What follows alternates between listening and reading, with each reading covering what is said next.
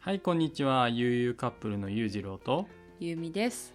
この番組ではカップルで経済的自立を目指す私たちが普段考えていることや実践していることを対談形式でお話しする番組となっております。はい今回はですね私たちが喧嘩の代わりにしていることというテーマで話していきたいと思います。皆さん恋人と喧嘩したことってありますかね？どうですかね？うん。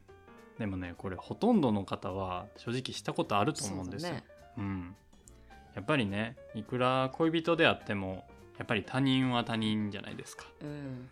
なんで意見合わないことだってあると思うんですよね、うん。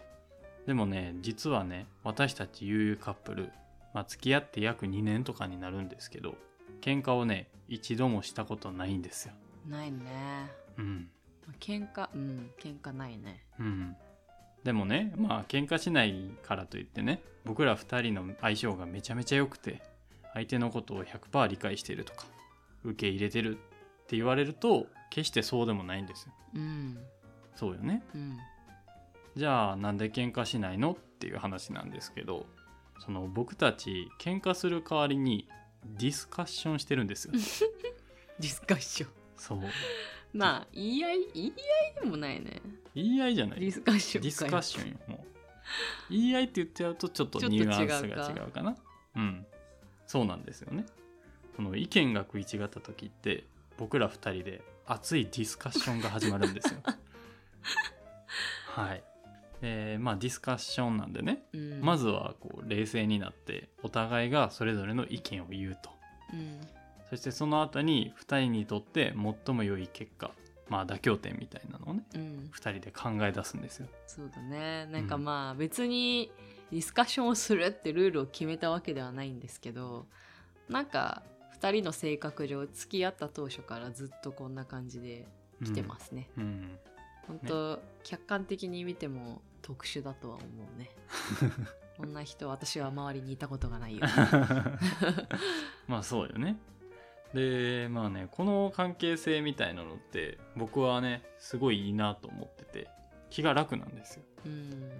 えーやっぱり言い合いとか喧嘩って正直ねもうするだけでお互い消耗するというかそうね。特疲れにちゃうじゃないですか。喧嘩とかだとさ一日で終わればいいけどさなんか喧嘩して冷戦状態みたいななる人もいるじゃん。うん。そうなんよね。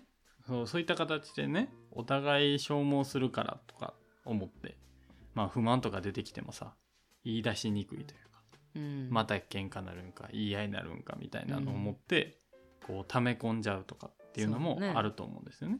うん。じゃあねうんまあなんで僕ら2人がねこう冷静になってディスカッションできるかっていう話ですよ。うん。これね多分ね僕ら2人ともその感情的になると相手を傷つけてしまうような言葉をこう言ってしまう可能性があるあるかなってことを2人が理解してるからだと思うんですよね。ああなるほどねそうそう。やっぱり感情的になるときつい言葉とかって使ってしまうじゃないですか。うんそれで相手を傷つけるっていうのが僕ら二人はね嫌なんですよね。うんまあ言葉って言っちゃったら記憶に残っちゃうからねうん、そうよね、本当に。なのでね、もしリスナーの方々の中にもね、こう感情的になっちゃって喧嘩しちゃうよっていう方がいればね、まあ、いきなり冷静になってディスカッションしようっていうのも厳しいと思うんですよね。